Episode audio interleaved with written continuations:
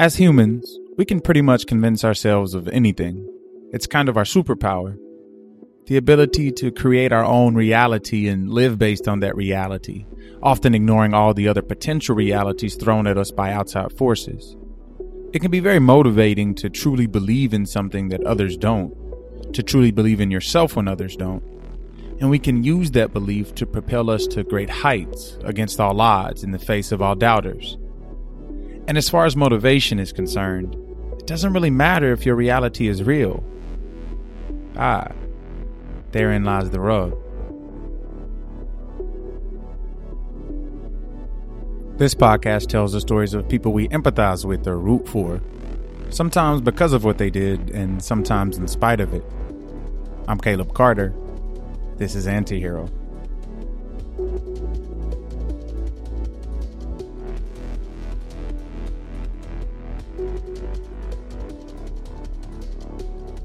A quick note this episode contains profanity and conversations about violence.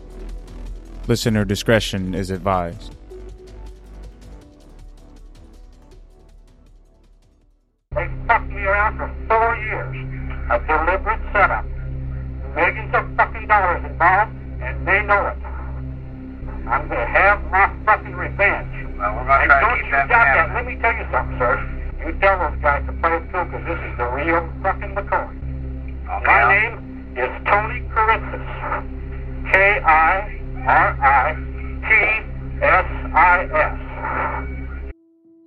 Tony Kiritsis can be summed up in one phrase. He was a good friend and a bad enemy. He was a hardworking, come from nothing, part time car salesman with dreams of turning his life around with the real estate deal. He'd saved up everything he had over the 40 years of his life and purchased 18 acres of land in Indiana. He cleared out many of the trees and maintained the property himself. He'd purchased the property with a $110,000 loan from Meridian Mortgage Company. His plan was to start a shopping center by leasing out portions of the land to various businesses. But apparently, finding businesses to agree to build on his land was harder than he anticipated. For some reason, even very interested buyers seemed to appear and then disappear. At one point, according to Tony, a grocery store franchise reached out to him with a serious offer, and before he even finished getting the paperwork ready, they mysteriously lost interest. Undeterred, Tony kept advertising his property in the local paper and he kept making his loan payments to Meridian. But before long, Tony started to run out of money. He started paying late, then later, then even later. Over the years, he requested and received multiple extensions from Meridian. He even received a refinancing agreement that brought the total loan balance to $130,000. And after four years, he hadn't secured any long term tenants. He put in his latest request for an extension and it was denied. He was notified of the impending foreclosure on his property. In February of 1977, 44 year old Tony walked into Meridian Mortgage in downtown Indianapolis looking to clear the balance on his loan once and for all. He had an 8 a.m. meeting scheduled with Richard Hall. Hall, whose friends called him Dick, had been the primary point of contact for Tony, and he was the president of the company his father had founded nearly 50 years ago. He was running a little late as he fought through traffic on a snowy day. When he pulled up to the building and walked inside, Tony was waiting for him in the reception area. They greeted one another. Hall noticed that one of Tony's arms was in a sling and that he was carrying a roll of papers, which he said were blueprints for some development plans he had for his land. He was also carrying a long white rectangular box, which looked to be just big enough to fit the development plans inside. He led Tony to his office. Once inside, Tony closed the door behind him. He pulled out a pistol and handcuffed Hall's hands together. He then revealed a contraption that was as odd as it was terrifying. He tied a wire to the trigger of a sawed off shotgun and had attached that wire to a ring that he put on his index finger. The other end of the wire was tied to the barrel of the shotgun and formed a noose, which he placed around Hall's neck. The safety had been removed from the shotgun, and the contraption was set up so that if enough pressure was applied to the wire at either end, the gun would go off. He referred to it as a dead man's line, named after a dead man's switch, which is a switch that is designed to be automatically activated if the human operator becomes incapacitated. It's often a required feature on heavy machinery where the machine shuts off if someone stops applying pressure to a switch. It's a life saving mechanism, but in this case it was used in quite the opposite way. If either he or Hall were incapacitated, The gun, which was fixed to the back of Hall's neck, would fire. After the installation was complete, he called the police. Is this the police? Yes, it is. Sir, this is a dire emergency. A real serious thing. I've just taken a prisoner. It's not a crank call. Where are you at, sir? I'll send you some help. Uh, don't listen, please. I, I don't really disrespect police officers. I'm a man that these people try to bankrupt. They have fucked me around for four years. Now, the thing about it, officer, is I want this done my way. Now, I'll tell you what I'd like for you to do. I'd like you to send at least two police officers. I'll tell you where we are in a minute as soon as I figure it out. Just hang on a minute. I'm a little upset. Okay, just take it easy. Set your fucking life on it. This is a bad thing. What's your name? It's Officer Miller. Mr. Miller? Yes. Yes, sir. I'm not a bad fellow myself. Well, I know you are. I just want to find out where you are so we can you. I'm a mean motherfucker, and I'm mad. You know, they'll do anything to save this man's life. Because everybody thinks I'm, they want to think that I'm a big man, mean, deranged motherfucker. Well, I ain't. I'm mad these motherfuckers try to take everything I've got. Well, let me tell you something else, Officer Miller. Okay. I'm very concerned about this man's family. I'm concerned about his mother and his wife and especially his children. I know that if anybody dies or has a heart attack in this fucking deal, that I'm a doomed man. Now let me tell you something. I don't want to die. There isn't a fucking suicidal cell in my fucking body. You, if I had time, I'd tell you, you'd be mad too. I'll put it to you this way. If somebody sets you up to take everything you've got, every fucking thing you've got, like the fucking mafia, or worse, After about a 30 minute conversation with the dispatcher, the pair made their way outside, surrounded by police, news reporters, and shocked onlookers, the whole thing being broadcast live on TV. He was looking for a car. He couldn't use his because earlier that morning he'd accidentally broken the key while trying to take it out of the ignition. So they started walking. After walking five blocks, they came up on the police car of one of the officers who had rushed to the scene. Tony slid in first through the driver's side and into the passenger seat. He drug Hall in behind him into the driver's seat. Everything was going as planned. Hall drove them eight miles to the Crestwood Village apartments where Tony lived. He took Hall upstairs to his third floor apartment and told police that he had the place rigged with explosives. Through his window, they could see wires hanging all throughout the apartment, prompting police to evacuate all tenants from the complex. Neither Tony nor Hall would leave the apartment for the next three days. At times, Hall was kept handcuffed in the bathroom. Other times, he sat at a kitchen table while Tony made a series of phone calls for police and friends and family. He stressed that while he was not afraid to die, he had absolutely no desire to. He was not insane. He was not acting irrationally. A wrong had been committed against him. Better yet, a series of wrongs, and his only intention was to right those wrongs in the least violent way possible. He had no intentions of hurting Hall or himself and expressed his concern for what would happen to Hall's family if something happened to Hall. He even let Hall call his wife to assure her that he was okay. Tony also made multiple phone calls to local radio host Fred Heckman, who aired those conversations. Tony, do you know what I don't want? I don't want you and uh, Mr. Hall. I don't want you to be a, uh, the two of you to be a damn statistic. Hey, baby, I'm going to tell you something. I've, I've said it a thousand times, and it doesn't embarrass me to say it. I do not want to die.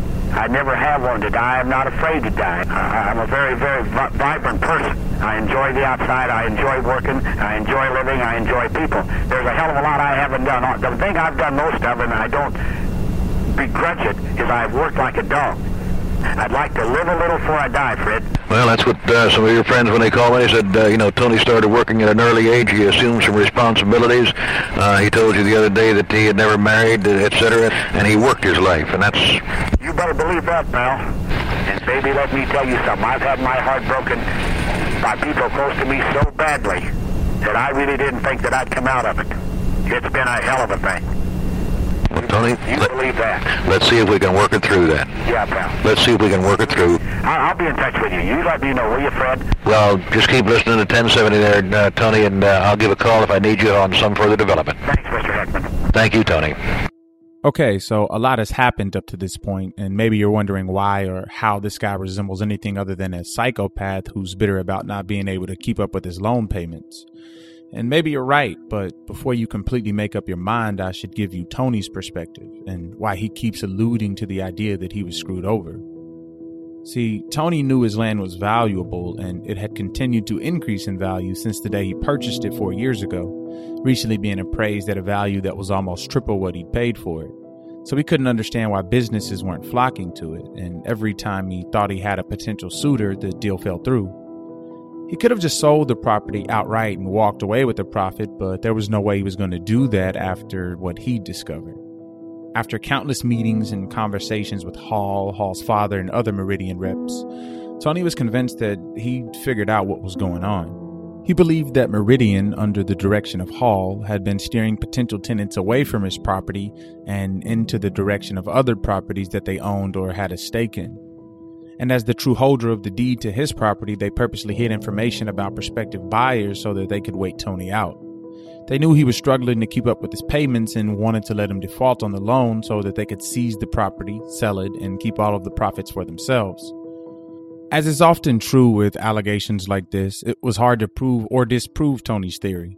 He said they did it, they said they didn't.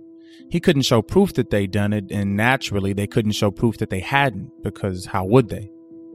It was never confirmed one way or the other, and it's been debated for the last 40 years. But what was never in question, what was never debatable, was that Tony believed he had been screwed over.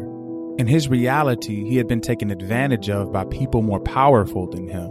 But he would not go silently, and even if he didn't win in the end, at least he got to tell the world about what had happened to him. Hey, let me tell you, I know I'm on a fucking long, one-way, dead-end fucking street. But I'll tell you one fucking thing. I didn't come up here to back down. And I'll tell you, I don't want to die. I don't blame I ain't afraid to die, though. And I ain't trying to prove it. I ain't afraid to die. It's my only fucking choice, Miller. I'm flat ass tell you. Yeah, I don't, I don't. They know it's my only fucking choice. You, you wait. You, you'll get wind of what these cocksuckers have done. Tony's demands were clear. He wanted an immediate cancellation of the $130,000 loan, a public admission of guilt by Meridian, along with a sincere apology for the corrupt business practices leveraged against him, a signed document from Meridian with a promise to pay him $5 million, and a court document guaranteeing him full immunity from any prosecution or mental health evaluation. As you can imagine, because of the circumstances, Meridian agreed to cancel the loan immediately. They wrote a public apology, which was read live on TV by one of Tony's friends, and they delivered a promissory note assuring Tony that he'd be paid $5 million and after a few days, he was granted full immunity by the prosecution's office. The court document granting his immunity was sent to his attorney for review. Once Tony got word that everything looked good, at about 10 p.m. on the third night, he put the contraption back around Hall's neck and marched him downstairs into the apartment clubhouse, which almost looked like it had been set up like a stage. There were police and reporters fanned out across the room. Tony was ready to take his victory lap. Turn the goddamn cameras on. I'm going to show you something. Turn the cameras on. All three you hold it. I want on national television. I've been called a kidnapper, an extortionist, a thug, and everything else. I want it on all three national channels. I've got friends all over the country. Yeah, and I'm sober, friends. I had six drinks in 1976, and I haven't had any this year. And I don't miss them a fucking bit. Tony read his handwritten speech that he'd prepared over the last three days, detailing the wrongs that had been committed against him, giving specific examples of deals that were sabotaged based on the evidence he'd made note of over the years. February 10th, 1977. I want a glass of water. This statement is being made to try and state the items that Mr. Kiritsis alludes, and I don't like that word. I charge, and they've admitted it. Alludes to as being illegal un- and unethical acts of the Hall Group. He also called out people in the audience that he knew, praising officers, friends, and Fred Heckman, as he asked them to come out of the audience and stand next to him in his moment of victory. They were noticeably uncomfortable, to say the least. Come here, Fred. You're a hell of a man, baby. Hold it. Where's Mr. Gallagher? Hi, Bobby. Come here, Bob Young. You're my buddy. This trooper right here, come here, Mark, a hell of a good friend of mine. A lot of friends of mine here. This spectacle lasted nearly 40 minutes. After the speech, the wire was taken off of Hall's neck, and Tony turned with a shotgun and fired it off in the distance to prove it was loaded. It caused panic from the media outside of the building, and they thought Hall had been shot. To his and only his surprise, Tony was arrested immediately and taken into custody. Tony found out pretty quickly that none of the guarantees he'd secured would actually be honored. Meridian released a statement saying that everything they had admitted to or promised had only been done to spare Hall's life. The prosecution's office said the same and added that immunity could not be granted under threat. The trial took place in October of 1977, eight months after the incident. There wasn't much the defense could do to refute the charges against Tony, and there wasn't much the prosecution had to do to prove them. Much of the ordeal had been captured on camera or through audio recording, so the defense focused its attention on establishing the character of Tony as a good but broken man. Friends and family testified that he'd been a hard-working and honest man all of his life. The defense stressed the fact that he'd never been convicted of a crime. To counter this, the prosecution brought up witnesses who testified about Tony's temper and history of violence. This wasn't the only time he'd held a gun to someone. Even though Tony proclaimed throughout the commission of the crime that he was not in the least bit insane, his attorneys convinced him that pleading not guilty by reason of insanity was his only hope. Tony took the stand, fighting back tears, and told his life story. He loved his dad, but he'd been very hard on him. He began working at the age of nine, pushing an ice cream cart. He broke down when talking about the vow he made while standing over his mother's coffin. He'd promised her that he'd take care of the family. He said he didn't want to do what he had to do to Hall, and he tried really hard not to, but he had to. Psychiatrists from both sides testified to Tony's level of sanity, each doing what they were paid to do, completely disagree with the other. The defense presented no evidence to prove or insinuate that the mortgage company had been unfair to Tony. As a matter of fact, they agreed, or at least they told the jury they agreed, that it was pretty clear Tony had been treated fairly, even pointing out the multiple extensions Tony had been granted on the loan. And they used that point to highlight Tony's insanity, saying that any sane person would have come to the conclusion that the company had done nothing wrong, and for anyone who saw it differently enough to grab a gun and do what Tony did, he had to be insane. It wasn't a particularly strong argument, but it didn't have to be. Unlike today, in 1977, whenever someone pled not guilty by reason of insanity, it wasn't up to the defense to prove that the defendant was insane, it was up to the prosecution to prove that he wasn't. And that can be pretty hard to do. We, the jury, find the defendant, Anthony G. Kiritsis, not guilty by reason of insanity. We further find that the defendant, Anthony G. Kiritsis, committed the act charged in count one of the information, and that at the time the defendant was insane and is therefore not guilty by reason of insanity. The verdict was broadcast live, and many people around the world were happy about it. When it was announced at an Indiana Pacers game, the crowd stood up and cheered.